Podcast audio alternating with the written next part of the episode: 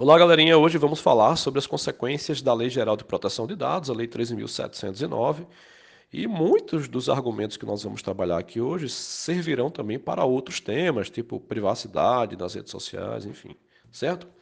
Bem, o que você pode abordar na introdução? Né? Você pode fazer uma alusão histórica, pode falar que em 2012 foi criada no Brasil a Lei Carolina Dickmann, né? Não sei se vocês lembram daquele caso que um hacker teve acesso a cerca de 30 fotos da, da atriz global, né? É, eram nudes e tal, e ele disse assim, olha, se você não me enviar 10 mil reais, eu vou espalhar essas fotos e tal. Mais para frente, em 2014, tivemos o Marco Civil da Internet, que basicamente dizia assim, olha, se você cometer injúria racial na internet, né, se você é, promover um crime de, de incitação ao crime, né, enfim, você vai pagar, né, você vai responder pelo, pelo, pelo, pelo, do mesmo jeito que uma pessoa que comete o crime na vida real, no mundo offline. Tá? É, e aí em 2016 houve a RGPD, que foi uma lei europeia que serviu de inspiração para a LGPD brasileira. Certo? É tipo regulamento geral sobre é, proteção de dados, é mais ou menos essa tradução das, dessa lei. Tá? Bem, é, e pode também falar da própria lei, certo? Essa lei ela fala sobre dados pessoais e dados sensíveis. O que, é que são dados pessoais? É teu nome, CPF, RG, no caso, endereço, telefone, e-mail. Tá? Sua voz é um dado pessoal, te identifica. É, um vídeo seu é um dado pessoal, uma foto sua é um dado pessoal. E os dados pessoais sensíveis são aqueles relacionados às suas, às suas escolhas. Por exemplo, é, o seu viés ideológico, né, o viés político, no caso, a orientação sexual, o tempo que você tosse, enfim. Então, todos esses dados devem ser protegidos. Então, as, as redes sociais elas têm a obrigação de proteger isso, ok? E você pode também falar de um caso que aconteceu, que foram as eleições de 2016 nos Estados Unidos entre o Donald Trump e a Hillary Clinton em que a campanha do Donald, eles contrataram uma empresa chamada Cambridge Analytica.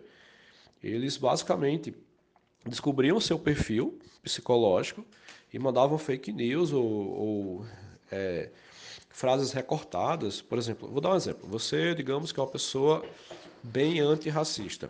E aí você estava propenso a votar na Hillary. Porém, quando você abria teu Facebook, aparecia uma fake news dela dizendo uma frase racista, né? ou então um recorte de alguma frase dela com conotação racista, enfim. E aí você, cara, eu não vou votar na Hillary.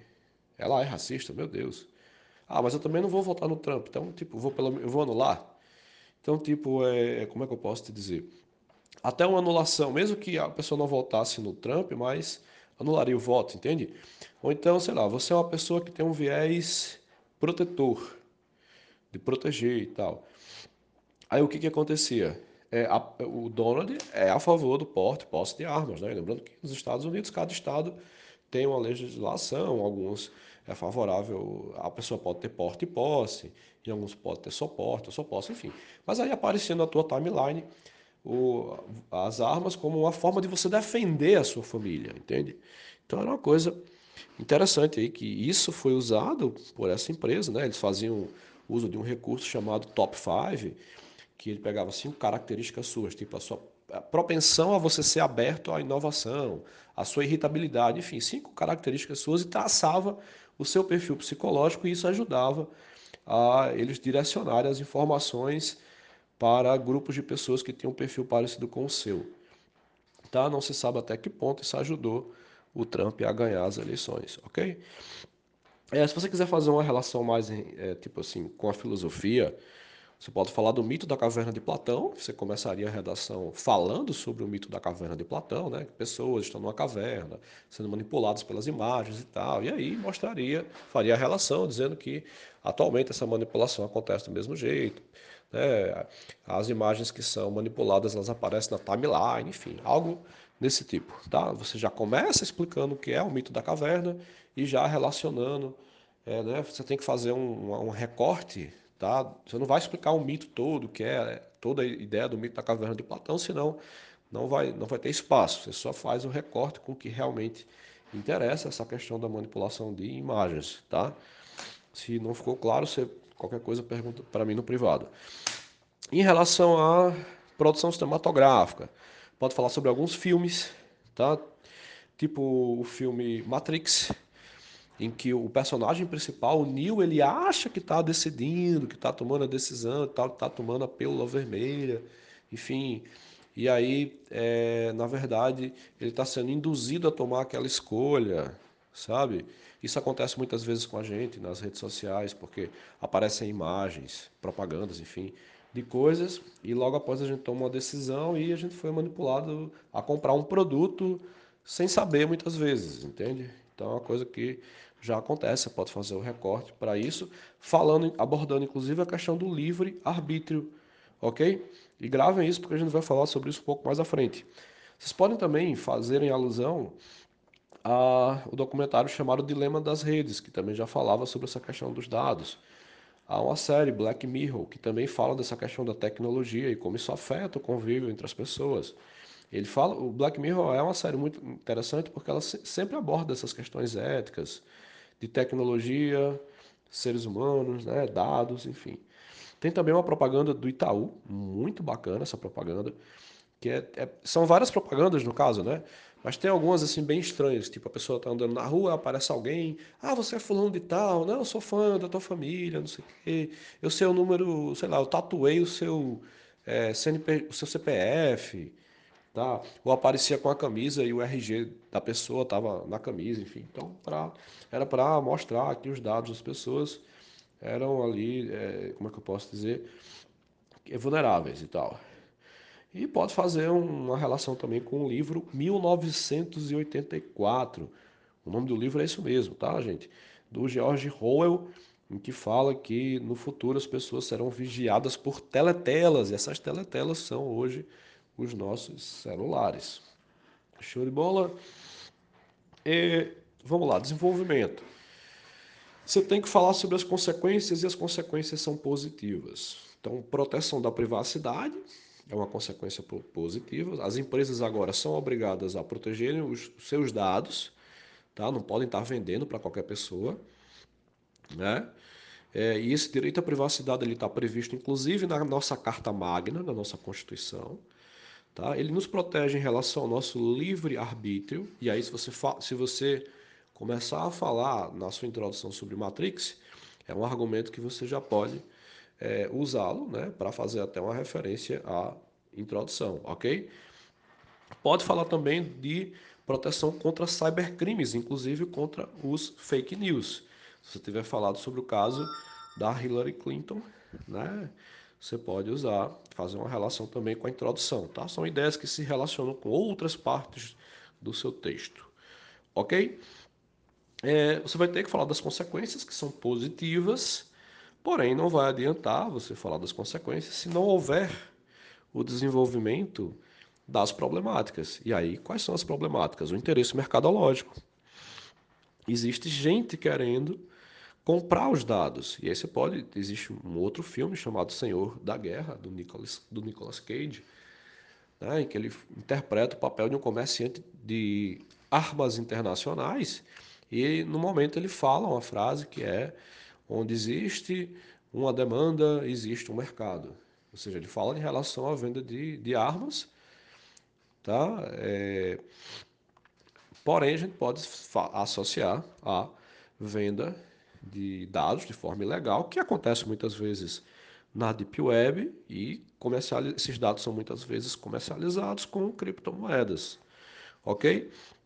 Se você falar do interesse mercadológico, pode também fazer associação ao filme Clube da Luta, em que é, o Brad Pitt ele aparece como um personagem que critica o sistema que monetariza tudo, tudo é em, em torno do, do, lucro, as operadoras de cartão de crédito estão um pouco se lixando para as pessoas, enfim, querem que quer, quer mesmo que haja compra e venda, enfim.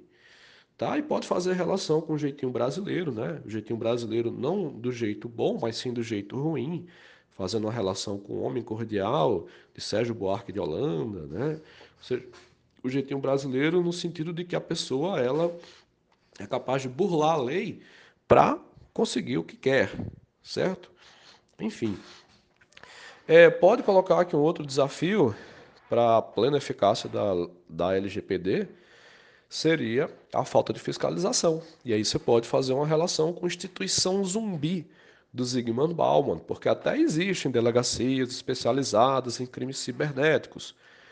Porém, elas não funcionam muito bem, elas são meio mortas, assim, né? Como se fosse um zumbi, tá?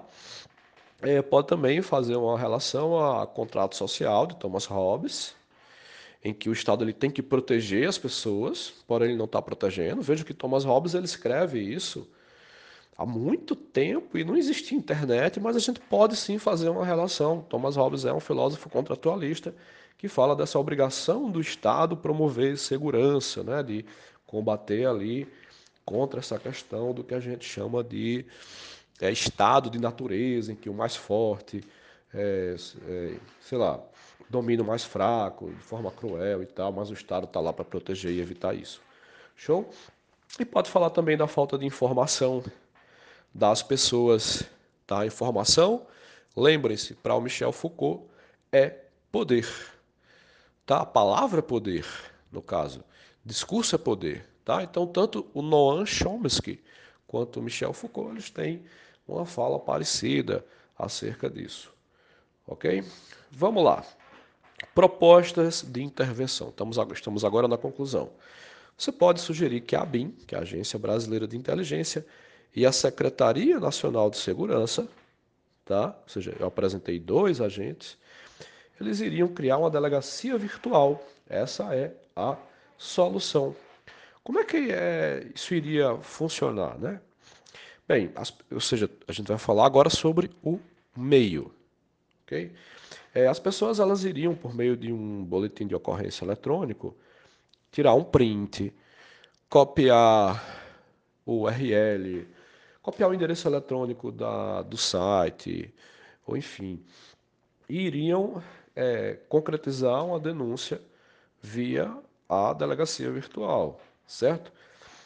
Na sequência, o que, que iria ocorrer? Um policial digital, ou seja, esse policial ele não seria uma pessoa física, ele seria um programa de computador, tipo o agente Smith do filme Matrix.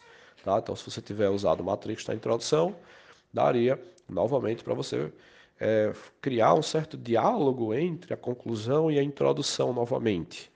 Tá? É, esse agente, esse policial digital, seria um programa de computador que iria basicamente descobrir é, onde estão hackers, ou seja, se aquele site é seguro ou não, se aquele site está sendo usado, é sei lá, se existe algum vírus ali, enfim. Ele vai pegar esses dados, toda a investigação que ele fez, e vai passar para uma delegacia física, uma delegacia real, né, especializada em crimes cibernéticos. Daí, um policial real, um policial de verdade, ele vai ali começar a investigação para poder combater os cybercrimes. E aí, esse seria.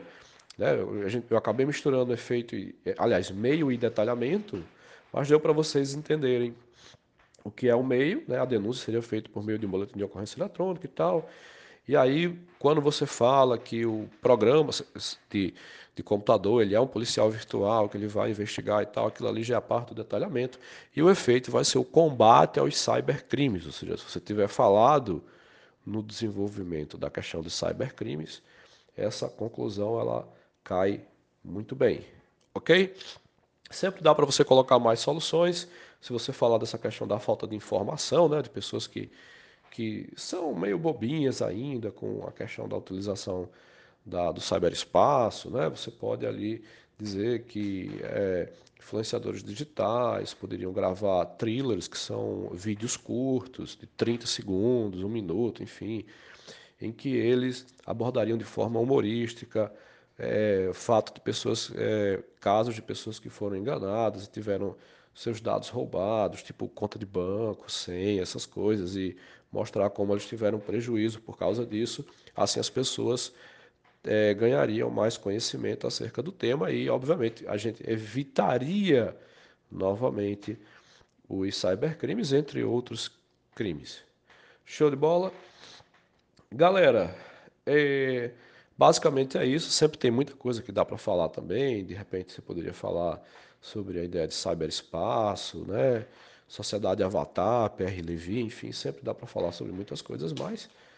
Mas basicamente é isso, tá? Amanhã gravarei o tema da, desta semana. Show? E é isso. Valeu. Tchau, tchau.